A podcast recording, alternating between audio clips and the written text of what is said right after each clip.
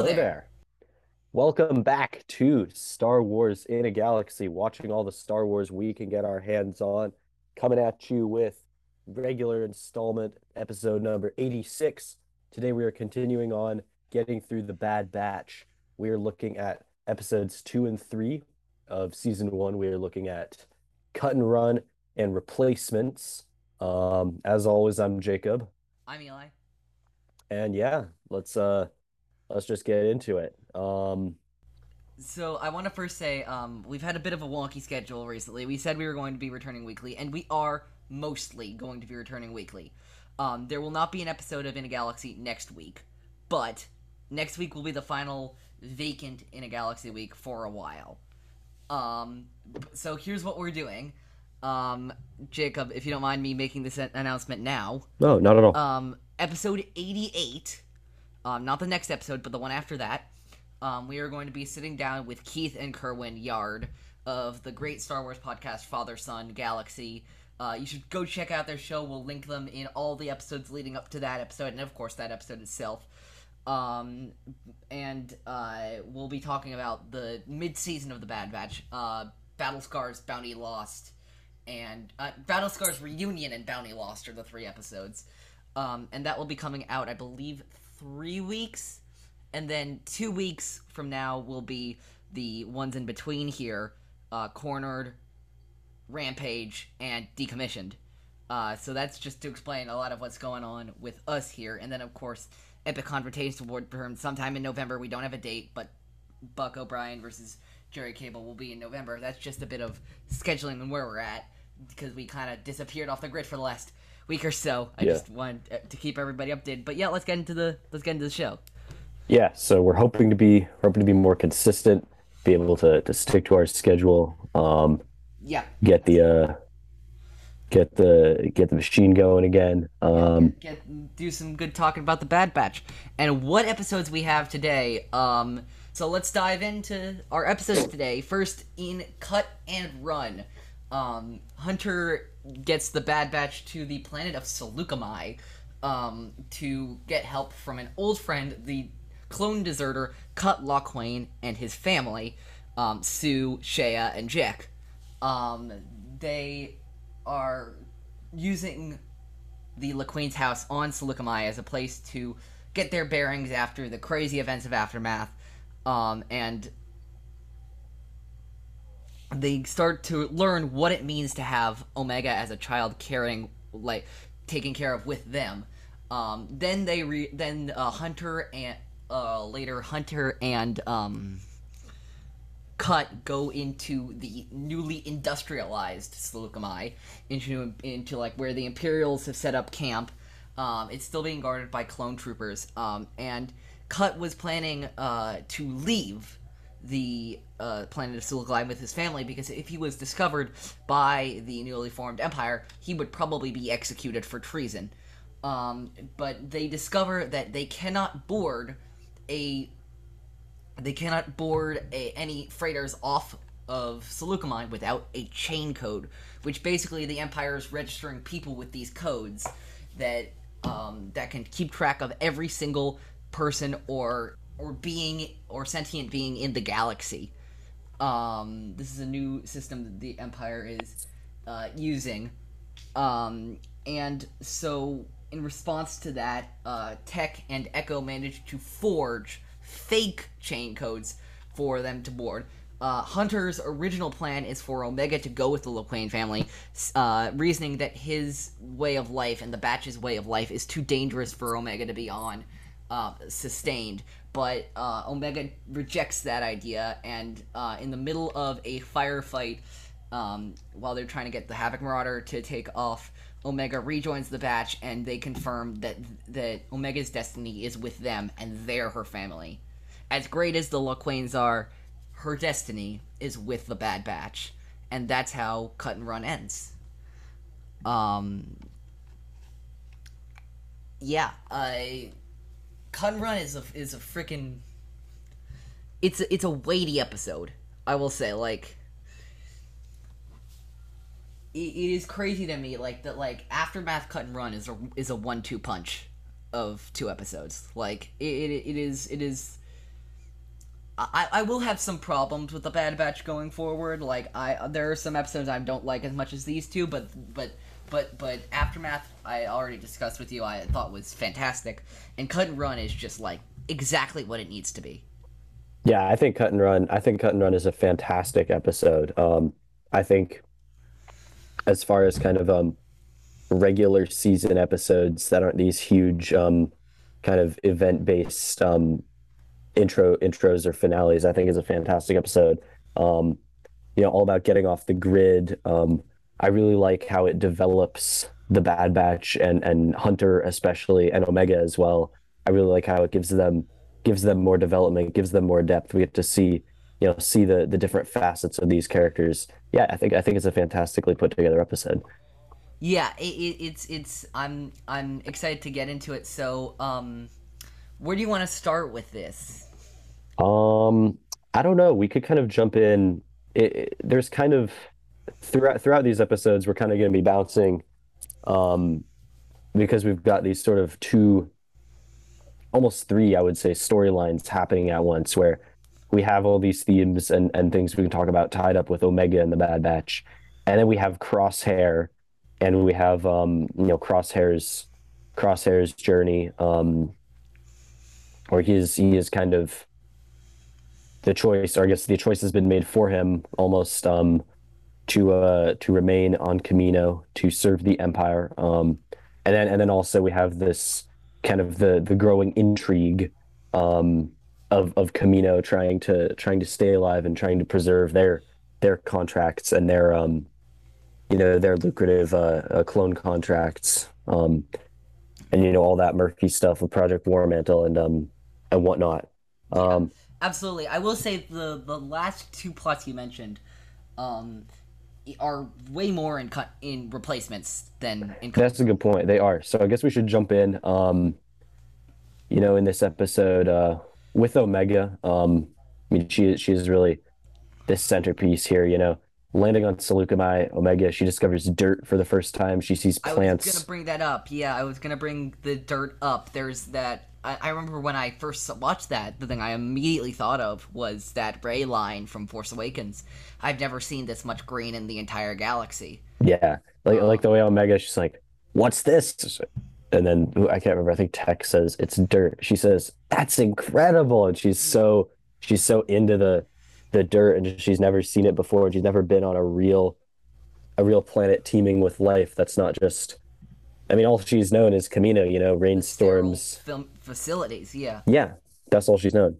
And it reminds me that like like as and, and this is true for all of the clones as omega was like I, she was a medical assistant to nala se she was a clone she was she had this unaltered dna of jango fett Yeah, what is one element of her that is there but she never got to experience and that's being a kid she never got to be a kid we see this later in the episode when she's playing ball with Shaeeah and Jack, where they throw it to her and she and just sails right past her, and she's like, "What is the point of this?" And they go that line, which breaks me every single time. They go to have fun. and it reminds me that there's no fun. Like there's been no fun for Omega. There's been no like she is not unlike like even the other uh people who've gone on heroes' journeys in Star Wars, very similar to Omega. And I'll be bringing up Joseph Campbell and Hero's Journey a lot because Omega's journey is very similar to Anakin and Luke and Rey and Ezra and blah blah blah. Like even compared to them, she has not had a lot of fun or her own pure experiences or getting to experience that emotion.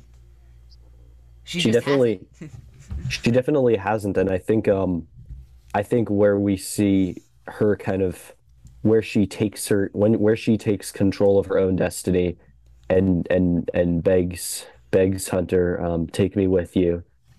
Um and where we see her you know join the bad batch get the hell out of Kamino she kind of does what we as the viewers wish all the clones could do and that is have an actual life outside of fighting and and dying for the republic in this kind of predestined, very limited life cycle, um, or at least the one that's been been forced upon them.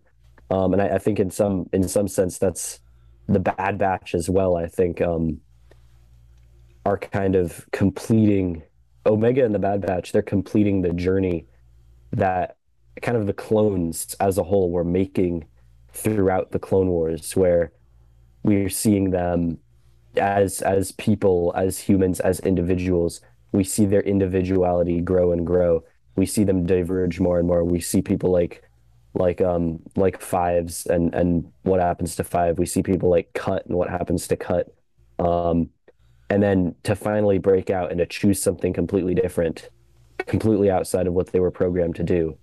I think that's what makes that's what makes the Bad Batch special. It's kind of the um it's the culmination, I think, of the journey that the Clone Wars has been taking us on with the clones. Absolutely, and, and and it's crazy to me that this is the other great thing that I love, which is that in this season, you know, all we see, we think all of the clones are these brainwashed, mind controlled, like droids now because of the inhibitor chips.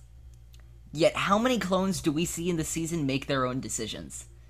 The number is bigger than than you might think. The answer is eight. The Batch, all four of them, Hunter, Tech, Wrecker, and Echo. Omega, I would count. Duh, she's a clone. Um, Crosshair, we will find out later on. Of course, will remove his inhibitor chip, and that was a choice he himself made, and stayed Yeah. loyal to the Empire. And then Rex and Gregor, who we'll see later in the season. And so we have these, you know, we, we have these eight exceptions to this army of, you know, we heard that line um, in uh, clones, two hundred thousand already, with more than with more than a million more on the way, and then uh, and we know they were increasing clone production throughout the war, so there are millions and millions of clones, and yet we are seeing we we are focusing on the eight anomalies, Yeah. ones that resisted and made their own choices. Yeah, I think that's interesting because throughout the Clone Wars, we kind of see the stories of more and more clones introduced. They get more and more individualized. We meet more and more of them as as these individual souls and you know their hopes, their struggles, their fears, their growth. And then all of a sudden, I mean literally we, we talked about this um we talked about this with um with the um what's the name of the first episode?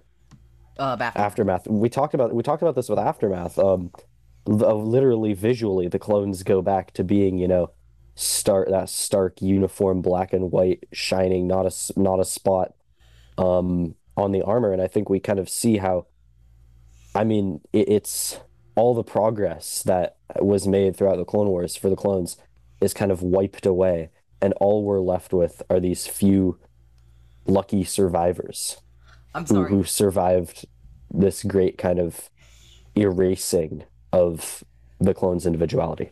Absolutely. I, I was wrong, actually. There was another ninth clone that I just thought of this season that breaks away, and that's Howzer in the Ryloth episodes. Mm, yeah, yeah, yeah. Um, he he makes his own decisions. He chooses his own destiny. But um, no, it's it's. I, I absolutely see what your point is. That like again, as you were saying, the we were making all this progress, and this is this is very much like the prequel era. This is not just about the clones. This is about the Jedi. This is about the Republic. This is about a lot of the, that stuff. We were making so much progress, and then it all came to a screeching halt, and then reverse direction quicker than you can say Galactic Empire. Yeah, And this is one of the Bad Batch is one of the only pieces of Star Wars media right now to deal with the immediate fallout of that. yeah. You're right. You're right. It's, Yeah. it's, it's. I think that's what makes it. That's what gives this show so much potential. Is where it's one of the only places where, on a lot of different levels, we we get the opportunity to see these burning questions that I I for one have always had about what does it actually look like? What does the fallout look like? Um, You know, we say we we say we've gotten a lot of stories in Star Wars about the 19 years between Revenge of the Sith and A New Hope, but that's not really true. th- they're much more We've gotten a lot of stories um, from 10 years before A New Hope to A New Hope. But those nine years before that, there's not a lot in there. There's the yeah no Darth Vader comic, which I admit is 25 issues. That's a lot. There's the Bad Batch, and then there's Fallen Order, and that's it. Yeah. I really, I, I agree. I think the, especially yeah, in the new canon, the young, kind of this um this young empire sub era, I guess we could say, this young empire era is really ripe for uh for more exploration. Um, and I think that's that's something that I'm excited about for the Bad Batch going forward, and as well that I think was really cool in this season is not just um, at least for me, I kind of jump to a lot of the world building aspects of of what that means. Um, this transition, like, oh, what happens to these ships? How does this work logistically? Pol- pol- what are the what are the big politics looking like? But I think the Bad Batch does a really good job of zeroing in on you know a few characters and just just looking at what does this mean on a personal level and i think that's what makes it really powerful and we and and you know even to your point about the technological um transition we'll see that and that is a that is something else i wrote in my notes for this episode it's a very powerful thing seeing the city uh, we will talk about this later but seeing the city being built on Saleucami. That wasn't there when we saw it last. Look how much they were able to do in seemingly probably weeks after Order 66 and the rise of the Empire. I mean, do you do you think that that I I just assumed that it was something that we hadn't seen before. Are you do you think there was an implication that it was all constructed that quickly? I mean, actually, I guess it, I'm not saying it was all done that. I'm just saying like I could see Saleucami having a few towns and villages, but like that wasn't a that was a that wasn't a small town. You know, all those impound docks, all of the like like maybe it was a small town or like maybe one of the biggest small towns on Saleucami, but I think the Empire did some major major renovations over there. Yeah, I mean, we say we yeah, you're right. We know we see them drop in those, uh, you know, the the kiosks, the the impound lot, the walls. Yeah, you're right about that. You're right about that. Um, and I will say like and and just as a continuation of that, um, we like there is that metaphor with technology and the just you know you plop it down, you solve all your problems in Star Wars, but it's never usually that simple. Um, and we see this in Andor with the Aldhani arc that we just saw, but the Empire doesn't know the planet of Aldhani uh, and they just put all their technology on it, and it eventually doesn't go well for them. And you know, we, we're seeing very very many ways. Um, Andor it's really interesting to be watching Andor at the same time the Bad Batch is coming out because Bad Batch, I feel like plants the seeds of many seeds, plants the seeds of many themes we're seeing in Andor, and in Rebels, and in the like like everything like all the oh the empire never considered this. We're seeing why they never considered it. We're seeing why they never we're seeing how the system was set up that one day luke skywalker and leia organa and han solo and mon mothma will destroy yeah, on all levels, that's kind of the potential of the Bad Batch, and what it's already done so far is us being able to see see that change and that transition. Um, but with that in mind, where do you want to where do you want to go from here? I think. Um, uh, do you want to talk about the law Lawquanes and and how they they factor into all this? Um, sure if, if you want me to take it from yeah. What do you? i was just gonna say I mean, I know I know you're. Sorry. Go ahead. I was just gonna say, as you're probably gonna point out, that this episode is a very nice coda to my favorite episode of Star Wars: The Clone Wars of all time, which is the Deserter. Um, and I I hold this episode in a very as a very special place in my heart because I never thought, I really didn't think we were ever gonna see Cut and his family again. Me neither, to be honest. I was, I, I mean, it, it was, um, yeah, it, it's really amazing to see them back. I think in this context, they have so much to offer, obviously, to the Bad Batch, to Omega, to the story. Um, so Eli, I mean, I, I commend you. You were right on the money.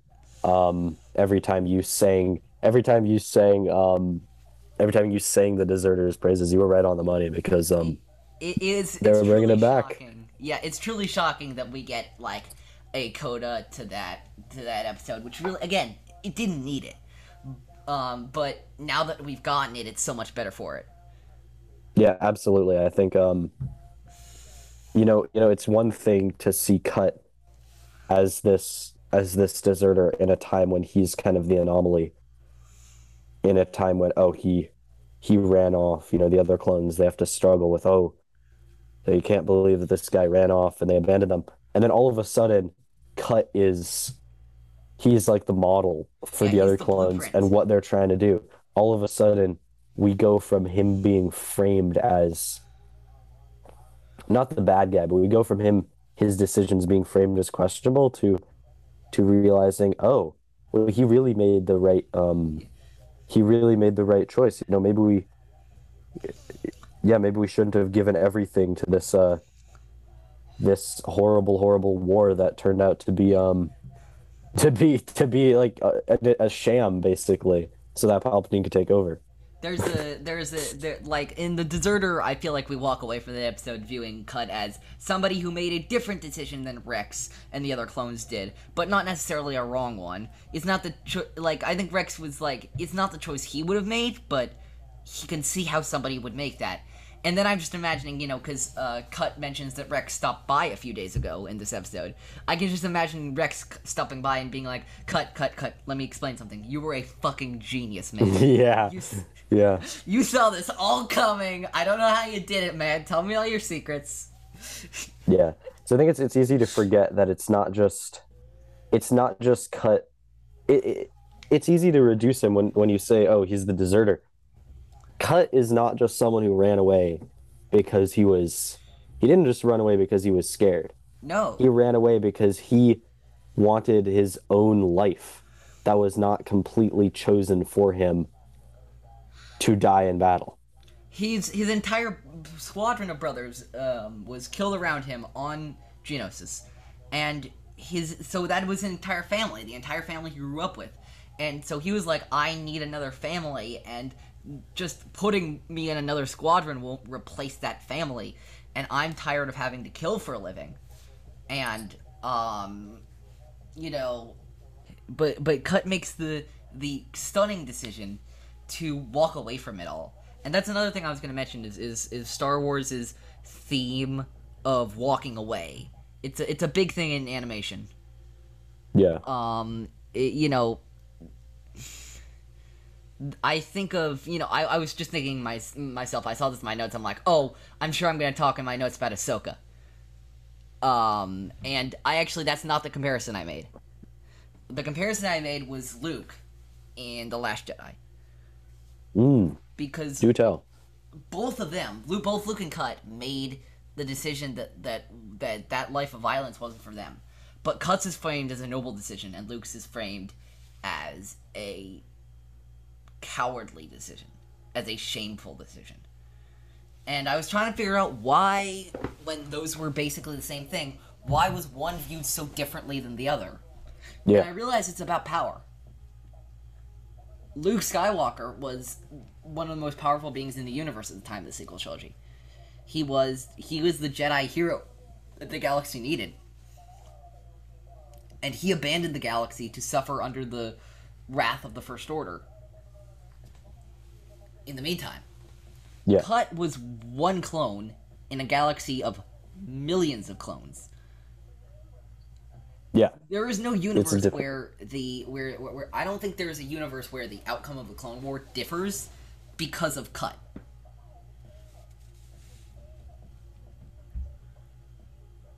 Yeah, and I, but I think um, at the same time, I think what's interesting is that what now that you mentioned that, I'm realizing cut kind of challenges the Star Wars' main philosophy because you know we're always saying Star oh Star Wars, it's all about choices. You know, everyone has the choice to step up, everyone has the choice to do their part, everyone has the choice to be better.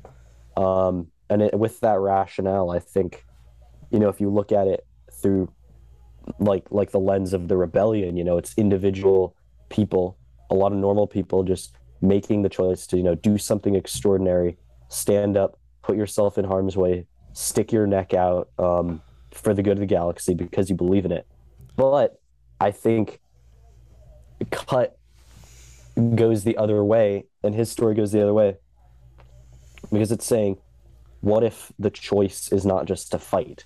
Because often in Star Wars, the choice is to take up arms and to to to go into conflict, to go into battle and use violence.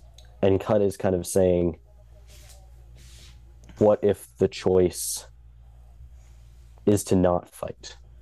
Yeah, I mean, well, yes, but also I would say that, you know, Cut does fight in the Deserter. Yeah, He it's a, it's you're right. It's about what you're fighting for. It's about what you're fighting for. It's it's yeah. the Rebels theme. It's it, it's um how do we win against the Sith? Uh, win. The question is how Jedi choose to win. It's Yeah. how you choose to fight. It's not if you fight or don't. I mean, it is, but like it's more about how you choose to fight. Um, and Cut is choosing a the ground that he's fighting on, and b what again, like you said, very very wisely what he's fighting for and um that that that is one of the great those are the two those are the two dynamics of star wars is what who we're fighting against and what we're fighting for Yeah, Um, and I think all star wars stories can be broken down into those two things who we're against and and who we're and who we're fighting for um and or what or what we're fighting for. yeah and what, or what we're fighting for yeah i uh I mean it, that that does make sense. You know, go back to the Jedi. You know, even though they were making the they were making the choice to fight, they were fighting against the right things. You know, trying to end slavery and misery in the galaxy, but they were they were fighting for the the wrong things at the same time. You know, you think about um, you know, they were they were corrupted by the Republic. absolutely uh they lost their way They um, lost their way. uh I've I've done it. I've said the I've said the line. said the thing. He I've said thing my favorite line. Leo at the Leo in um uh Once Upon a Time in Hollywood. Um, yeah. I no, absolutely, and um, do you want to go on to? Uh, let's see. What what what do we have next? I I guess um. I think we can talk about um the incident with the what is, is it the Nexu? Is Yeah, that the Nexu, the Nexu. yeah, I have trouble keeping all of Star Wars's uh wild beasts and their wild names uh all all I didn't um know Nexus lived on Felucia. Not all Felucia, worked out in my Seleucami, mind. Seleucami, Seleucami. Seleucumai, yeah. Yeah, because I, Yeah, I that's said another one. I always get I get I- I said- Felucia and Seleucumai confused. I said Like, Felucia, and here's why. Because the Nexu is one of the three arena beasts, and it's confirmed in legends and maybe even in canon that the other that one of the other ones, the Acklay, is found on Felucia. Oh. Yeah, yeah, yeah, yeah. I remember there's that old um there's that old level in um in the the OG Battlefront 2 where That's what you're a clone of, you're a clone trooper and you have to fight um you have to fight Acklay on Felucia. Yeah, Um, but this is not the this is not the Acklay and this is not Felucia. This is the Nexu, Nexu on, on Saleucami. A lot of lot of names to keep track of, uh, to keep in order in your head. So uh, yeah, but but yeah. So uh, Omega goes to get the ball, and um, Suu, being the badass she is, um, scares away the Nexu, um, and um, there's that you know like there's there's that line that I wrote down. Uh, battling droids was easy compared to raising a child. that was a that was a great line. It, it, it is that it, it ties into the theme of aftermath of like your main purpose was gone. What the hell are you gonna do now? Yeah, Like, I mean, nobody um, no, like like this is the first few episodes. I mean, frankly, this first season is the Bad Batch having no idea what the fuck they're doing. yeah, absolutely. And I think it, it, we see them find some we see them find a purpose. You know, in in um in Omega ish. Um, I, I, I yeah, their purpose is to Omega, but like as far as like what they're actually doing, like it's pretty Yeah. varied during the series. They do a whole bunch of things. I think the main one is uh we're running away from the Empire. Um, but I think I think Omega kind of is is going to become their purpose in the bigger picture. Absolutely. Um, and that's the one of the things about like about watching Bad Batch right now is that we don't know where this is going. We don't know the full arc of the journey. yeah, We know the arc of season one, and that tells us a lot, but doesn't tell us everything. yeah. But I wanted to talk about um this this scene in particular um where they drive off the Nexu and then Hunter kind of Hunter uh really harshly berates Omega. He's like, "What are you doing?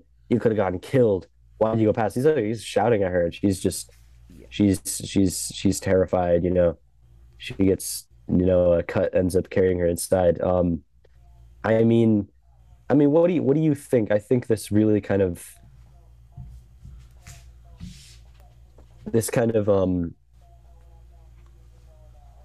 is is one of those moments where we really get a window into um the the burgeoning relationship between Omega and the Bad Batch and you know all the struggles that are tied up in that mainly with Hunter um with Hunter you know trying to accept accept Omega as a member of the crew accept his responsibility um kind of want wanted or not his responsibility to to caretake for Omega um well, I, I think that actually that that's an interesting discussion, and I think that th- these two episodes really pair nicely.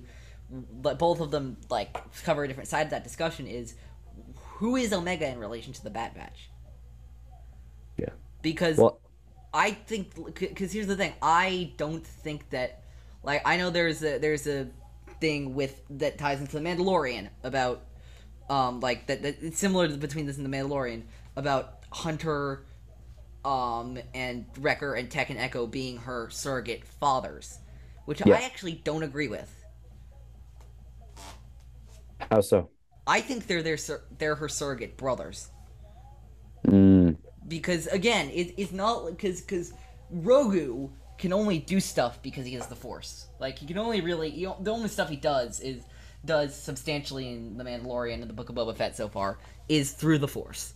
He could use the force, and then he has to take a nap. yeah, yeah, and then he has to take a nap. Omega can make all her decisions for herself. Yeah, we, we see that especially in replacements. She doesn't um, need like, like like like she needs absolutely she needs guides and teachers, but she doesn't need the oversight that parents do. I mean, I I disagree to some extent. I think, you know, it's unclear. I think, um, and, and we see we see this a lot in um in in all of Star Wars, you know, in in the prequel trilogy with with Anakin and Obi Wan, in Rebels with um Zeb and Ezra and and Kanan and every, pretty much everyone in the Ghost crew, but you see the sibling like kind of relationship and almost a parental relationship. Kind of the lines are blurred, and I think it's more about found family and caretaking than it is about having these super neatly cut out roles. Yeah, so I would I would disagree slightly. Yeah, I, I I understand where you're coming from, and I understand that like, you know, I mean, I'm not saying they have to be one or the other. I just think that there's a. Uh, I actually agree with you that the, the the rules of them are more nuanced and can't be fit into these these neatly colored boxes. But I think that like the idea that they're just that like that Hunter's her space dad, as I've heard a lot of people say, I don't think that covers their relationship accurately. It doesn't, but I think it's the close. Given what it's look, it's easy to forget that for all of Omega's precociousness and her sharp intellect and her amazing skills and ability to save the day, she is still only pardon me. She is still only ten when you account for the um the accelerated aging. She's only been in existence for five years at this point. Like she needs, like she no, needs parent. It's not what. It, What is the age? Uh, she, she. I mean, she is ten or eleven, but she's been in the universe for ten years. Is she? Oh, is she not accelerated? She is an unaltered clone of Jango. Oh, okay. Scratch that. But no, in any I'm, case, so I remember actually it was revealed in so it's revealed. I don't know if you remember this in the last, in I think the second to last episode of the season, that she's actually older biologically than all of the batch. Oh, I forgot about that detail. Oh, you're so right. All right, I retract what I was saying. But in any case, she's she's she's 11. Even let's though say emotionally, like mentally and emotionally, yeah. you you have, you yeah. have a very good point. Either way, either she's a crazy accelerated 11 year old or she's a regular 11 year old. Either way, she really does need some space parenting. And I think the show is kind of nudging us in the direction of Hunter being the one to most clearly fulfill that role, even though, as we see, especially with Wrecker trying to take on some of that um, it, they are trying to make it a collective effort as well. I I, freaking love this line, um, so much. It's not just ships; they're registering people too. Oh yeah, the chain codes. Yeah. What do you and what do you have to say about the chain codes? I will say there's another line that Echo gives, and I remember when this came out, and we this we were starting when this episode came out, we were starting in a galaxy. I remember like being into like that deep analytical stuff, and when Echo said this, I got so mad at him. He said that line. Do you remember that line? Uh, it's ironic. Clones wanted names instead of numbers, yet now people are signing up to be given numbers. I'm like, stop it, Echo. You're doing our job for us. Stop it. not nice. It's not very nice. Leave some for the rest of us. um, but no, it, it is this. It is this incredibly elegant um thing that they put in there with the chain code, and especially after um. Especially after, you know, this is not the first usage of the chain coded canon. The first usage, of course, was in uh, The Mandalorian. yeah. And I love how they transitioned this not only to animation, but indeed showed the origin of it in animation. Because this is the first time, because The Mandalorian was the first time a chain code had ever been mentioned in canon. Um, and to have an origin story for that, um, just like it gives a uh, an origin story to a certain character from The Mandalorian. You know which one I'm talking about. I do. Um, we will get to that next episode. Um, but uh, but yeah, I I think that um, it, it's it's this incredible reminder that the Empire is this very like by the like like the rule books mean a lot the the procedures and the organized way of thinking mean a lot and they want to be able to treat these people and this is a, a big theme also about the bad batch which is the empire treating people like assets and not like actual people they're they're, Yeah. they're no more than chess pieces that need to be moved around to certain places and it'll be fine Yeah. I mean, I mean, absolutely. That's what this is all about. There's no, there's no individuality. That's the, the tyranny of the empire, but also ultimately the empire's downfall because they just expect they expect everyone to just fall in line and and, and be grateful. And of course, not everyone is going to do that. yeah And they don't really account for that. and, and you know I, I wrote in my notes this is sometimes i write things and i'm like wow i wrote that um uh uh uh the empire is presi- transitioning civilians to be what they've treated the clones as for so many years expendable They're assets. They want they want everyone to be an asset directly to the empire. they're they're an a- they're assets they're tools they're Yeah. they're they're they're not they, they're not they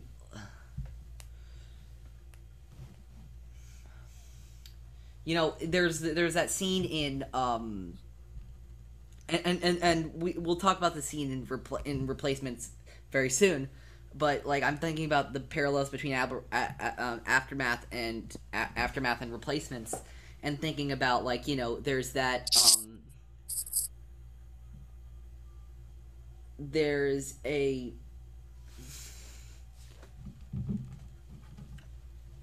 when the Bad Batch does not obey orders on Onderon, and when that one trooper in the replacements doesn't obey orders on Onderon, that is not seen as what is going on inside those troopers' heads.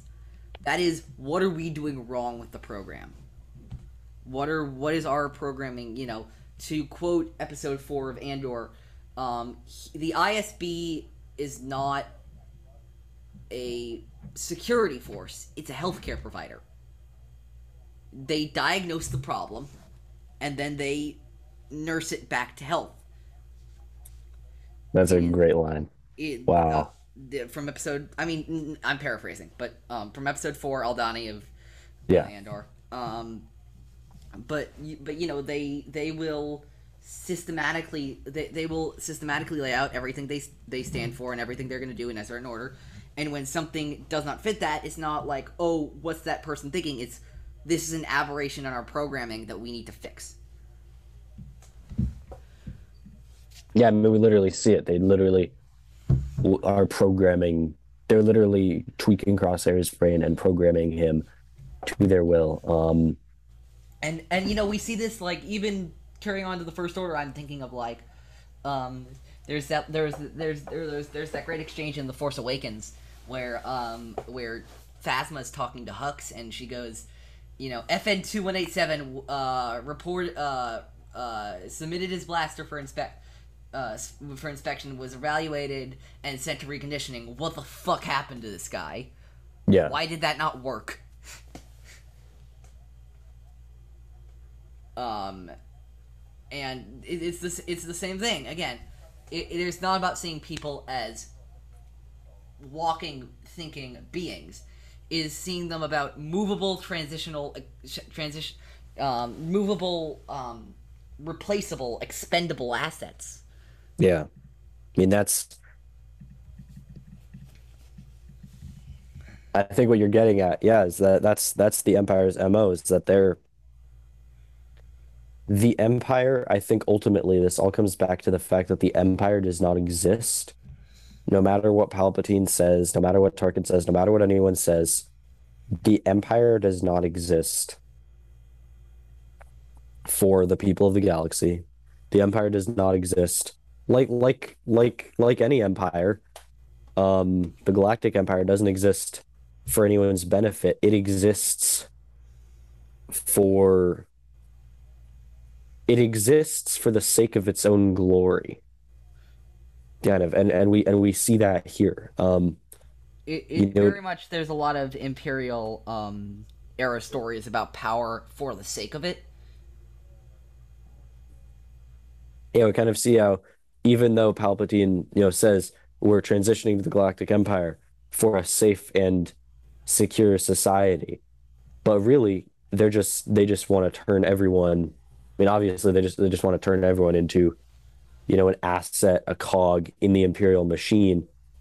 That simply is ultimately these cogs are turning only so that the Empire can grow stronger and stronger yeah, just for the sake of power, because ultimately it comes back to Palpatine and the dark side. And what um and what the rebellion era stuff is going to do is is is people are going to figure out that and they're going to realize that if I just like act like everybody else in this machine and then slowly mess with them then I will destroy the empire with, from within. That's that quote from Andor that was heavily featured in the trailer. Um, you know how uh, how how did you do it? How did I um, how did I wear their armor, spit in their clothes? Uh, not not sorry. Um, how did I wear their armor, spit in their food, uh, walk their floors? You just walk in like you belong.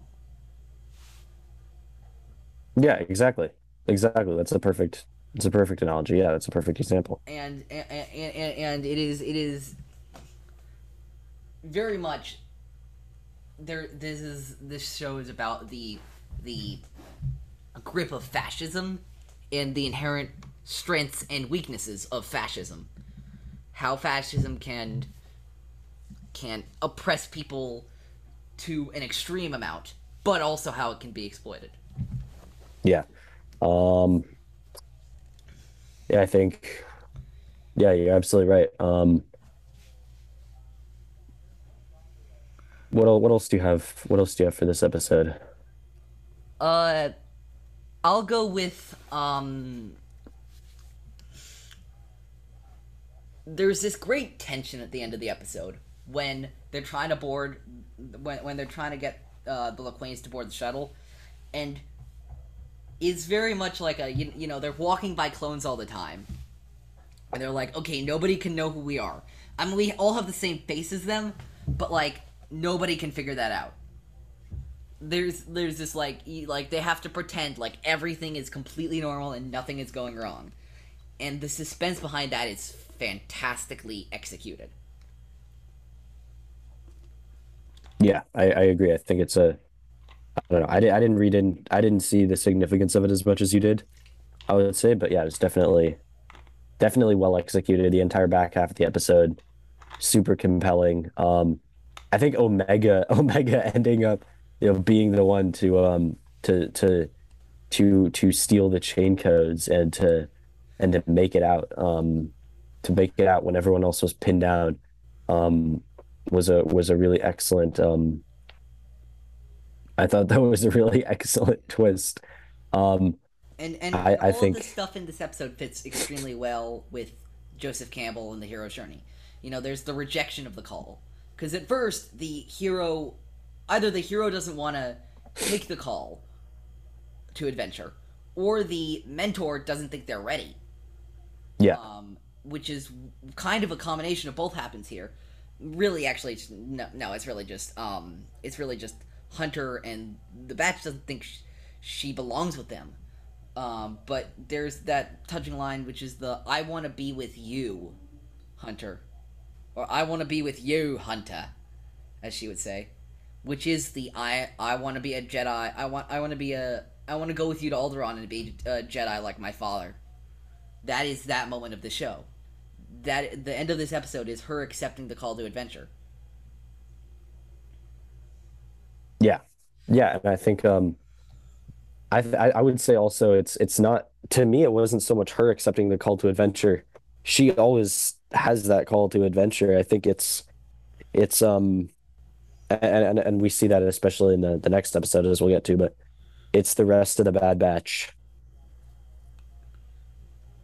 It's the rest of the Bad Batch also accepting her call to adventure and accepting that she wants to go out and and be in danger and wants to help out help out the crew and and be a part of the team even though she's like 11 or whatever and clearly doesn't really understand what she's actually getting herself into when she pulls some some crazy shit like she uh like she often does um but yeah i mean that's that's all i that's all i have for this episode do you have anything you have anything else Uh, no, I don't think so. Again, this episode is just phenomenal. It adds a great coda to the Deserter.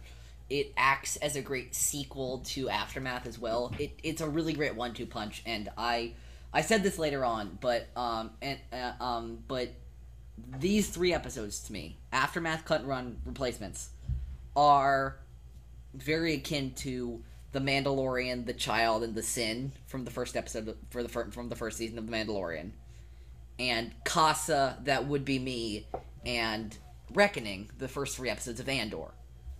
Um, they the, the, that opening trilogy of episodes to really set the foundation of the show on a strong arc is is extremely is is extremely like like all three are executed extremely well in my opinion, and I like seeing that that precedent be set in Star Wars television specifically. Mm. What, what do you, can you elaborate on that? What do you mean by that? there's very much like in all three of those cases the world is like the galaxy what kind of galaxy they're living in is built but the but the scope of the galaxy is pretty small to focus on building the characters and building their relationships to each other. Um and you know they will eventually return to those dynamics but first they have to explore the galaxy out there beyond Nevarro in the mandalorian beyond Kamino in uh, the Bad Batch, beyond Ferrix in Andor, um, and Okay, yeah, I see, I see. yeah, and, and I think the and I like seeing those parallels take place here. Yeah, Um, I overall, also, I will also Sorry, just say. I will also just say, um, I had I um, watched this episode for the first time on In a Galaxy, not here, but for my first theme between themes with um, the great Alden Diaz and Tori Fox year uh, around a year ago. Um, they had actually gotten the episode. Uh, they gotten screeners of the episode before it came out, so they sent this request to me before the episode that come out. They were like, "Oh, we should watch Cut and Run." I'm like, "What happens in Cut and Run?" And they're like, "We cannot tell you." Um, uh, and I'm like, "Okay, I'll trust you guys." And it, they turned out to be very, very right on the money with the theme. It was actually we were covering a theme of found family, and um, and this episode obviously ties into that theme very, very well. Listen to that episode if you have not already. It's it, it's fantastic. Uh, we talked about that. We talked about. I think we talked about I forget what other fan family. I know we talked about the Mandalorian, the Sin in that episode. I, I forget the other one. There were three. There were three pieces. I think maybe. I think maybe it was Rise of the Old Masters from Rebels, but I'm not sure. I was gonna, Um, I was gonna, I was gonna say, you got to talk about, you, you got to talk about Rebels in there. You can't, Yeah. you can't not. Rise of the Old masters. You're talking about Found Rise of the Old Masters and Cut and Run, if I if I may. Rise of the Old Masters are, and Cut and Run are remarkably similar as episodes, and I'm not saying that to insult either of them. Um, uh, let's see. Oh, it's family reunion. I did family reunion and farewell part two from Rebels with them. That was the third one I did with them. Um, so the conclusion of that journey. Um, so but but yeah um but like i was gonna say rise of the old masters and um and cut and run are remarkably similar kanan and the bad batch don't think they can they, they can handle ezra and omega so they try Yeah. to pass her off to the lock they try to pass them off to the Lawquanes or um luminara but Omega wants to stay with the Batch, and Luminar is dead, so Kanan is forced to train Ezra. So Yeah. the Bad Batch are forced to keep Omega. This is their destiny, whether they like it or not. Yeah, I think the difference is that, interestingly, Omega actually really chooses, the chooses um for herself. Um, un- unlike Ezra, I think you know, obviously Ezra is not the happiest about being ditched, but at the end of the day, Omega really actually says, um,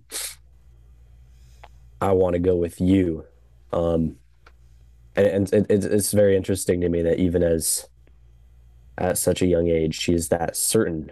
Um maybe because maybe because she's so young and because she doesn't have much experience outside of Kamino maybe she knows this is what I need but it's interesting to see how that's going to play out with that in mind. I thought this was a really good episode as well. I really like seeing more of Hunter's emotional journey um Omega you know joining joining in the crew more um I thought it did a really good job of you know having Echo and Tech you know work together um, in a sticky situation to steal the chain codes, helping differentiate them, helping helping differentiate the two from one another, um, despite the fact they have similar roles in regards to you know their skills and talents. So yeah, good good episode all around. A- absolutely. Um, should we go on to replacements? We got to talk about replacements.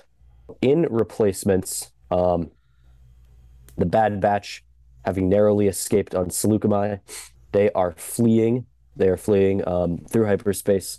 Their ship um, is encountering some problems, but it's nothing too bad until um, the power fails and they are thrown out of hyperspace and they crash land on an unknown moon. Um,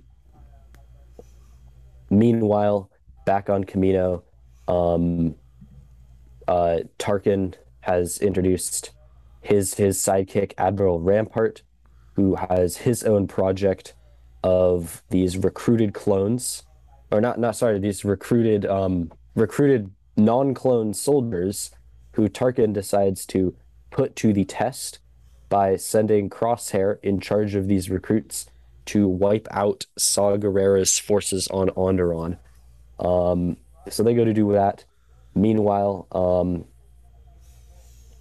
meanwhile on this event, on this uh, on this moon, um, the Clone Force 99 they are bedeviled by these dragon creatures who are who steal a um what do they they steal a um A some- capacitor. they steal a capacitor from they steal a capacitor from the ship um hunter and omega go to retrieve the capacitor um and they they they confront this creature.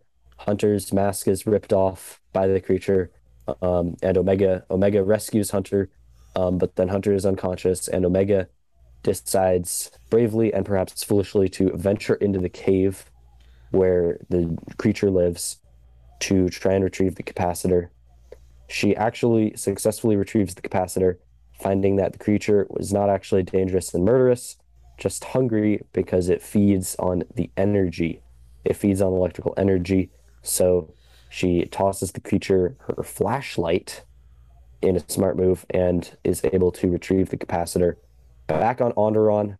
the uh, the squad is completing their mission. Um, they they manage to uh, they force um, they force some of the civilians of of the Onderon rebel camp to surrender, um, and Crosshair execute Crosshair executes one of them. Um, this causes one of the uh, one of the conscripts to uh, to try and instigate a mutiny because he thinks it is wrong. However, Crosshair kills him um, and says that once again, good soldiers follow orders. Um, they execute the rest of they execute the rest of the um, the prisoners, and they return triumphant to Kamino, where um, Grand Moff Tarkin, or I guess Moff Tarkin at this point, uh, mistakenly attributes their success to the fact that um, it was not clones, but uh, conscripted soldiers on the mission, and says to Rampart that for now they will they will continue um, using the clones until the time is right when they will switch to conscripted soldiers. That is the episode. And oh, and at the very and at the very end, Hunter or um, Wrecker gives Omega her own room, uh, kind of completing her journey to becoming a, a full fledged member of the Clone Force 99 family. I was also going to say that um, the Kaminoans, uh, Nala Se and Su go, whoa, we see what yeah, they, they, here. yeah, they realize they're in deep shit, um, and they basically have a mysterious, brooding conversation, basically saying we got to do something. Yeah, absolutely. Um, there's there's so much about this episode, but I want to talk about after they crash, and they mention um, o- Omega's trying to find the capacitor on the ship, and she accidentally picks up Crosshair's weapon kit, and they all stare at her when she does that. The rest of the batch stare at her, and they're kind of they kind of dance around the subject. Uh, Tech and Omega both try to convince the other three that it really was the inhibitor chip and not Crosshair. Um, but it, it it's it's very much like, and and there's um. And we get this line from Hunter later when they're trying to go find the the Order Moondragon that stole their capacitor. Omega says to him, "Don't blame Crosshair. It is not. It wasn't completely his fault." And Hunter says, "I'm not. I blame myself. I blame myself for leaving him behind." Um, and we'll see those tensions rise and fall throughout the arc in various ways, and, throughout the season in various ways. And I like that it's being set up here that they left one of their own men behind yeah, it's a it's it's a it's for sure an interesting conflict. Um, and you know, someone like Hunter, um, you know, being the being the leader that he is, feeling the weight of the responsibilities that he does, would blame himself. But it, I I think he really can't, and it, it's just interesting also to see how quickly Omega is able to to pull that out of him. Um, and kind of kind of guide him into admitting that and into realizing that. I think that's quite cool as well. Absolutely, yeah. It, it, it's this incredible, and and and again, that that's the other thing. Like, and this is very much um, not just about Omega. It's mostly about the era they're living in. Um, but like, they didn't have to worry about any of their feelings in the Clone Wars. Blow it up, uh, blow up the bad guys, win the battle, move on to the next one. Yeah, but, but it's, it's different now. They, they need but, to. But the galaxy doesn't have that straightforward of a purpose now for them, so they cannot afford to do that anymore. They need they need to have a set direction. They need to have a sense of a sense of purpose. They need to have a sense of where we're going. Why are they need to have a sense of why are we doing what we're doing? Who because that was always the why was always given to them in the past, and now they need to find it for themselves, which I yeah. think is one of the really interesting things it, about it, the Bad is, Batch. It is it is the is one of the as we've said the, one of the prime themes of this uh of the season. Um and you know there's um yeah, and I also this is just a fun thing I realized. you know, as soon as they lose Crosshair, they gain Omega in Aftermath. Yeah. And I realized in this episode that that means like very much Crosshair was the cynical, pragmatic one of them, and Omega is very much the opposite. But you'd expect the opposite in this in, in this era of grim darkness. You'd expect them to lose the hope and optimism and gain the pessimism and snark and cynicism. But it's actually the opposite. They lose the cynicism and the pessimism, and they gain the hope and the optimism, which in this era is really interesting because hope and optimism is not in very many places. Yeah, well, they're. I think it's because you know they're kind of they're kind of finding their way, and they're making their own path for themselves, and they're finding themselves outside of outside of their kind of um outside of their narrow existence as soldiers of the republic. Yeah, absolutely. Um, no, there's there's there's there, there's there's a lot of great stuff going on in replacements. One of my favorite things about it, and I, I will I will probably use this more, but with the crosshair beeline story, I love that so much because it is the dark inverse of of that part of aftermath. We are replaying the same story again, but this time Crosshair is in charge. Crosshair is the main character, and Crosshair makes makes all the decisions. It- Yeah, absolutely. they're the inverse of each other. Yeah, they very much are. Um, and I, I really like one thing that I liked about this episode, one thing that we can talk about is how we get to see more of Crosshair's perspective, and he's not just he's not just the villain, but we see how he is also hurting, and he is also, you know, struggling to find his way. Uh, yeah, yeah, and absolutely. And I, I also like I also pointed out in my notes how that compared with Omega. Omega and Crosshair, I believe, in this season are the like, like again. I'm not saying they, they are they have this like Rey and Bendu, but uh, in the sequel trilogy, but they are the dyad of this, like thematically, story wise, they are the dyad. They they are the exact inverses of each other. They're playing out their like Omega's is an arc of gaining a family, and Crosshairs is an arc of losing a family. Yeah, that that's true. I Omega's mean, is an arc of fleeing the system, and Crosshairs is an arc of embracing the system.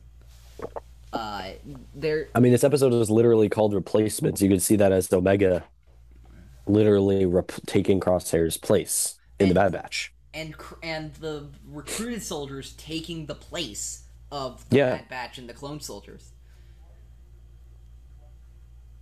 I mean, we literally see, um, you know, right at the end. If since we can, if we, if we'll, let me just jump into Crosshair right now, since we're not really doing this one chronologically. But you know, at the end, we have this very, very poignant scene. We have Crosshair sitting there, kind of, kind of brooding, and we we see him, you know, feeling his feelings as um, the recruits settle into the beds that were once occupied by his brothers. And and we also see this is my favorite part of that scene, which is we see Crosshair passes by the tick mark wall, where they Yeah. cross out every, and you know he doesn't do anything, and, and and we hear the like a haunting version of the Bad Batch theme, dun dun dun dun dun dun.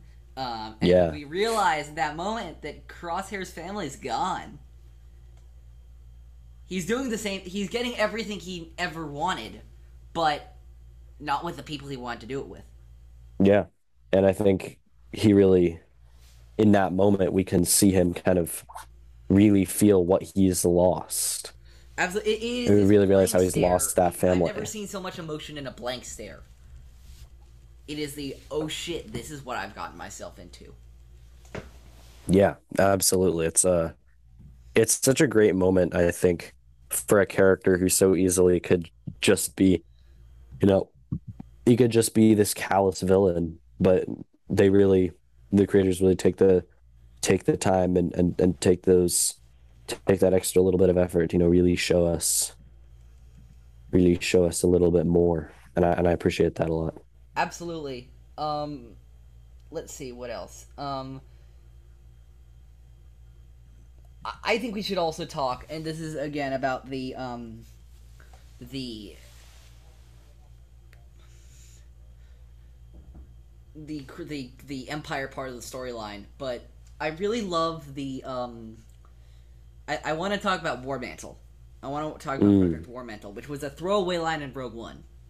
Jin says that for two seconds in Rogue One, and again, like people have, have often talked about the best ways the story group has used canon.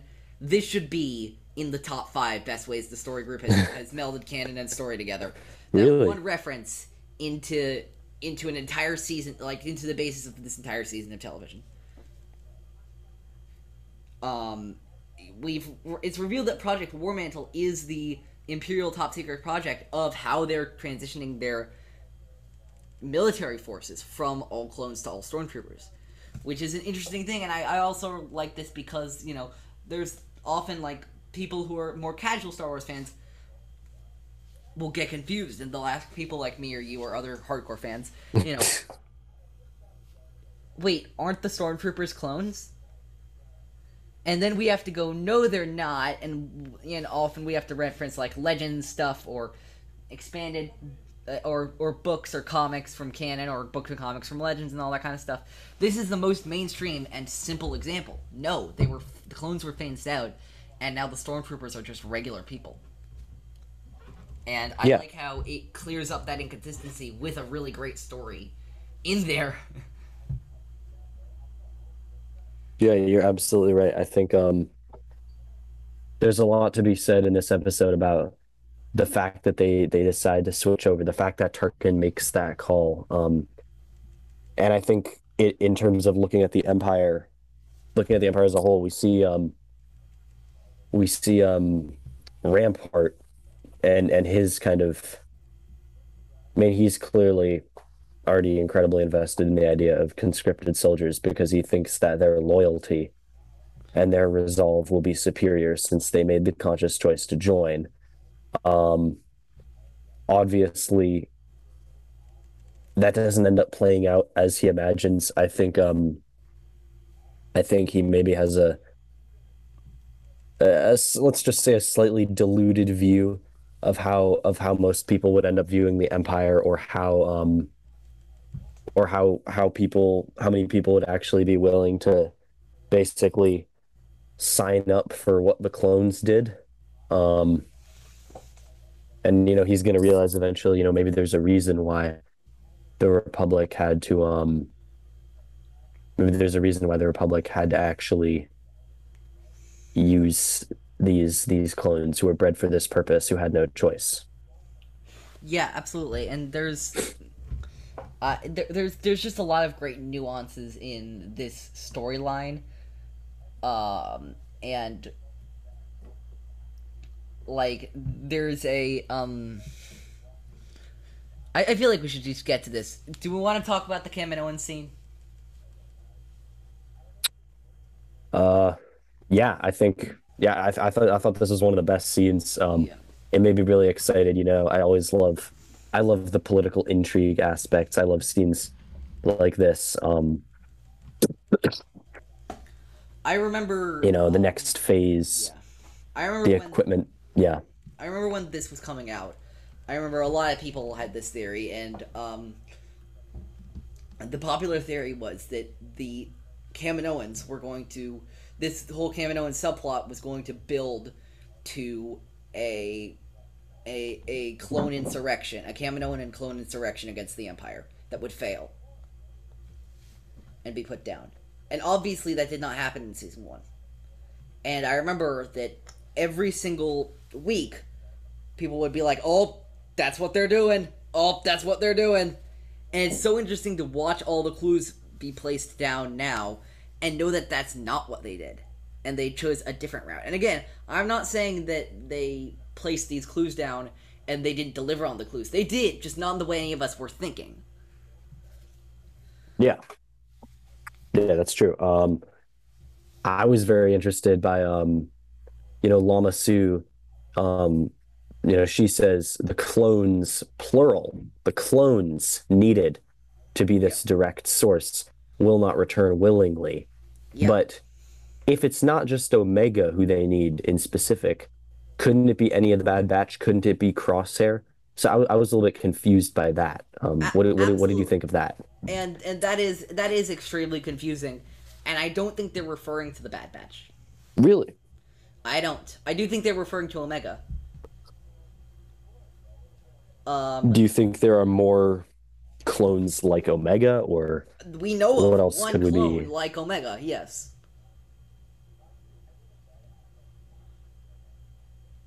Which is An unaltered clone of Jango Fett roaming around the galaxy. oh, oh, Boba Fett. Wow. I mean, Boba's So- long gone at that point. he went I- all the way down the bounty hunting rabbit hole by That- this that's point the, in the the Clone thing. Wars. You're not gonna get Boba Fett to come back to Kamino with a ten foot like you're not gonna get Boba Fett to come within a ten foot pole of Kamino.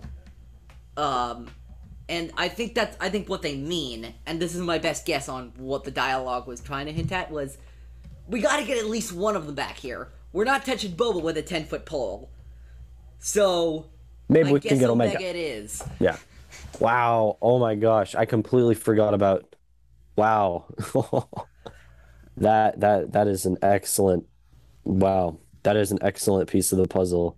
I did not even realize how that factored into it. That is that is really And, and the only Wow. reason I, I, I figured this out is because they said in the last episode of I think in the the second to last or last episode, you know, Omega is the unal- an unaltered clone of Jango Fett, um, and they call her Omega because she is the last one that was created, and they call the beginning one, the first one that was created, Alpha, but he changed his name to Boba because his father wanted his name to be Boba.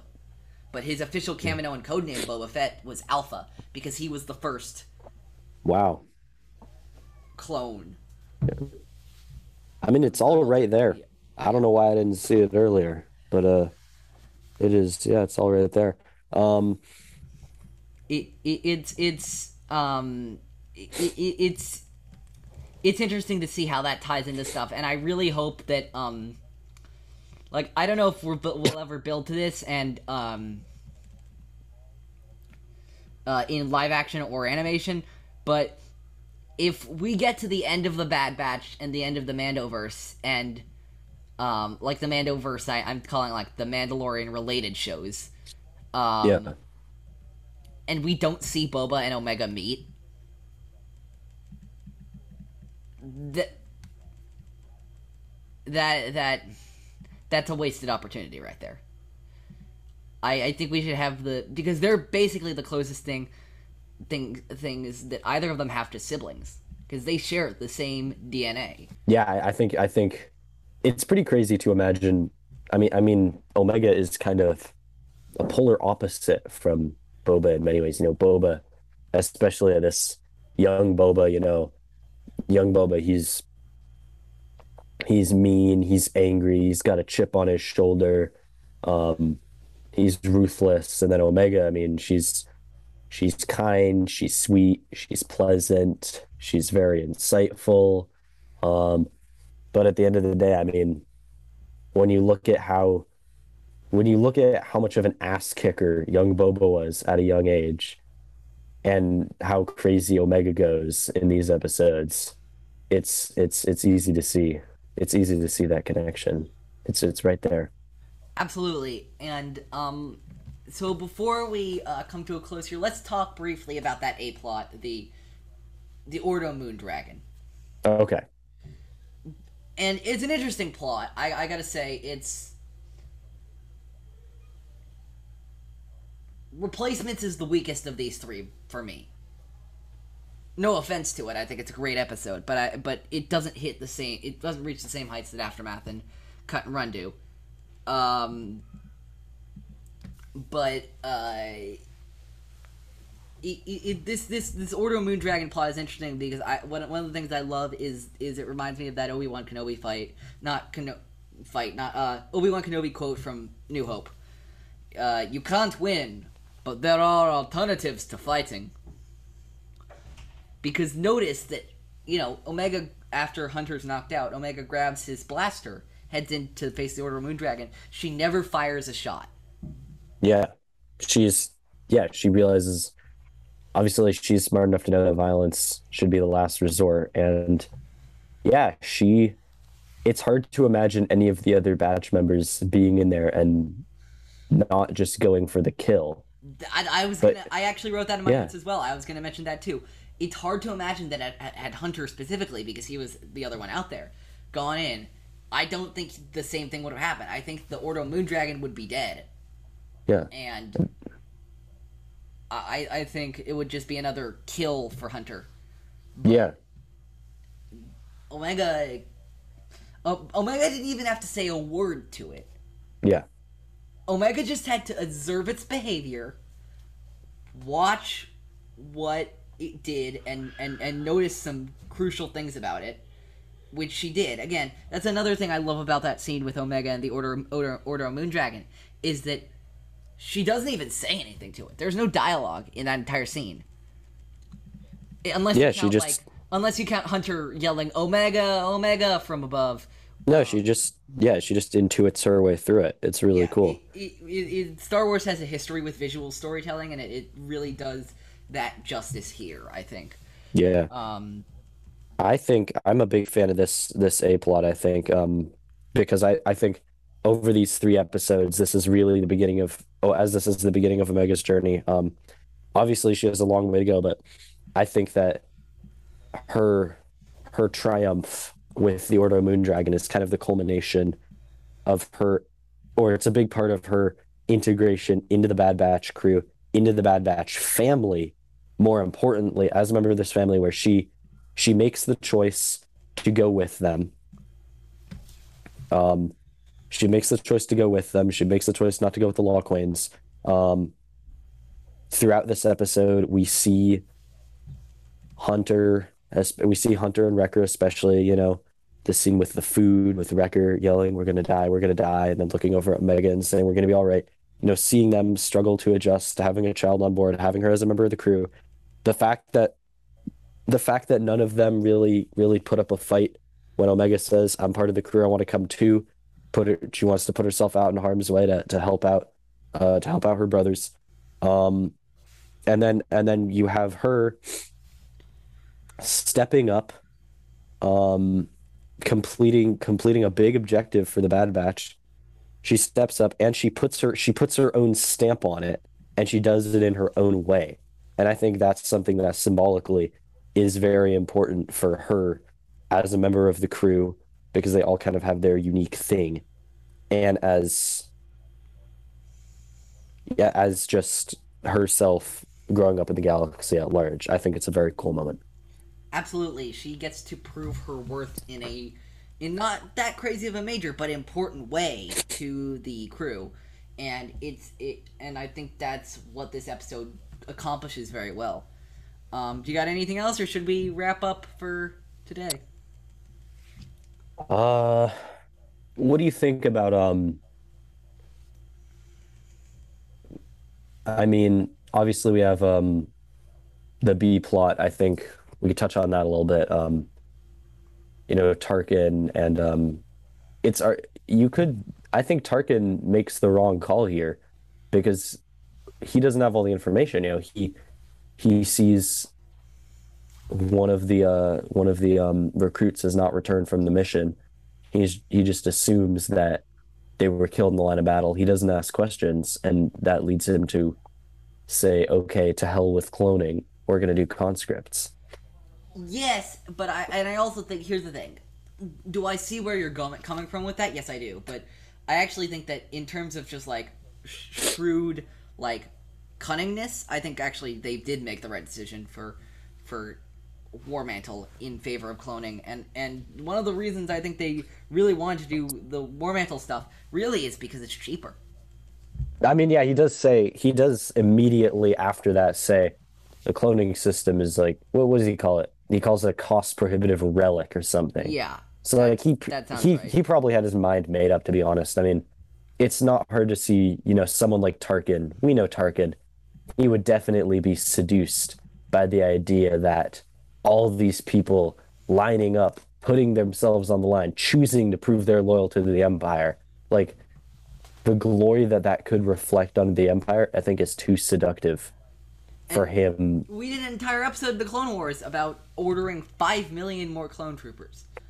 Yeah. which in the scale of the galaxy is actually not that many.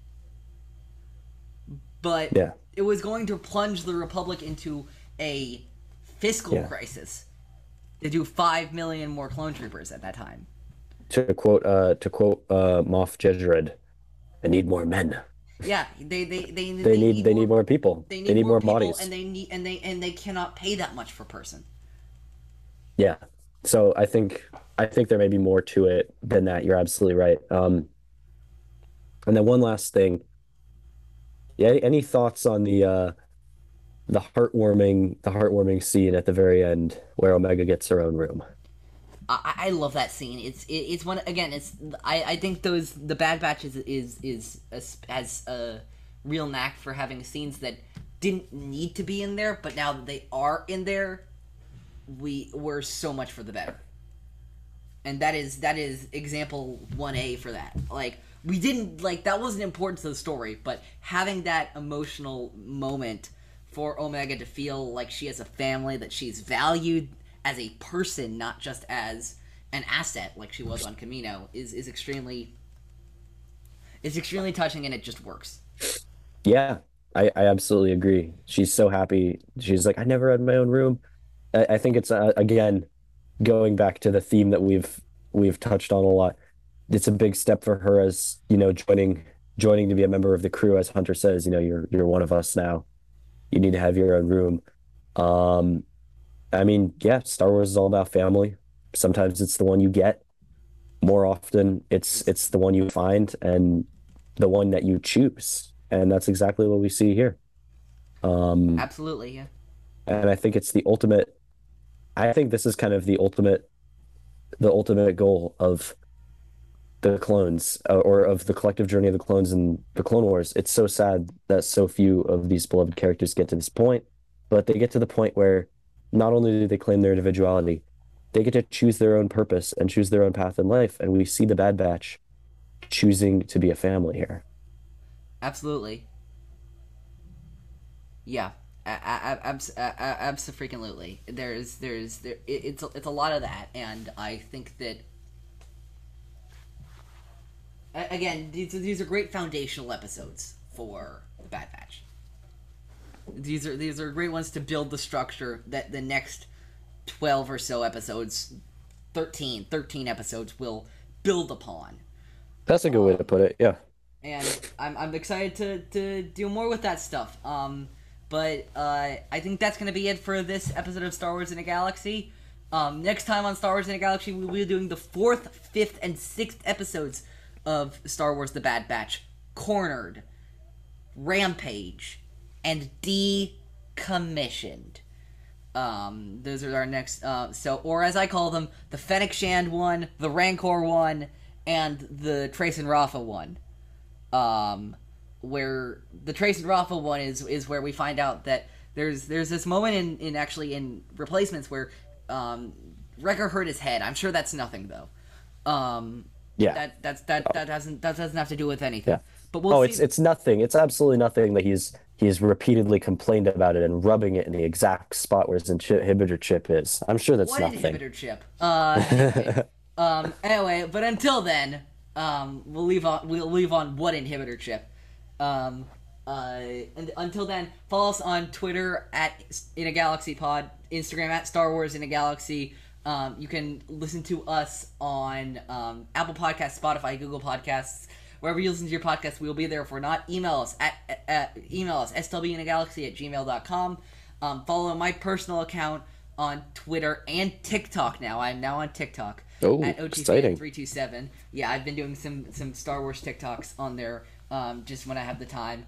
Uh, uh, which Star Wars character am I? Apparently, TikTok thinks I'm Darth Vader, um, which is which was very reassuring to me when I found that out. That was that was very cool. Uh, thank you, TikTok. Um, uh, also follow our trivia show at In a Galaxy Trivia on Twitter and on the Star Wars In a Galaxy YouTube channel. Epic Confrontations. It'll be returning um, in uh, in November, Buck O'Brien versus Jerry Cable. Very excited about that match. Um, and in the meantime, I think all there is left to say is, may the force be with you. Always. Always.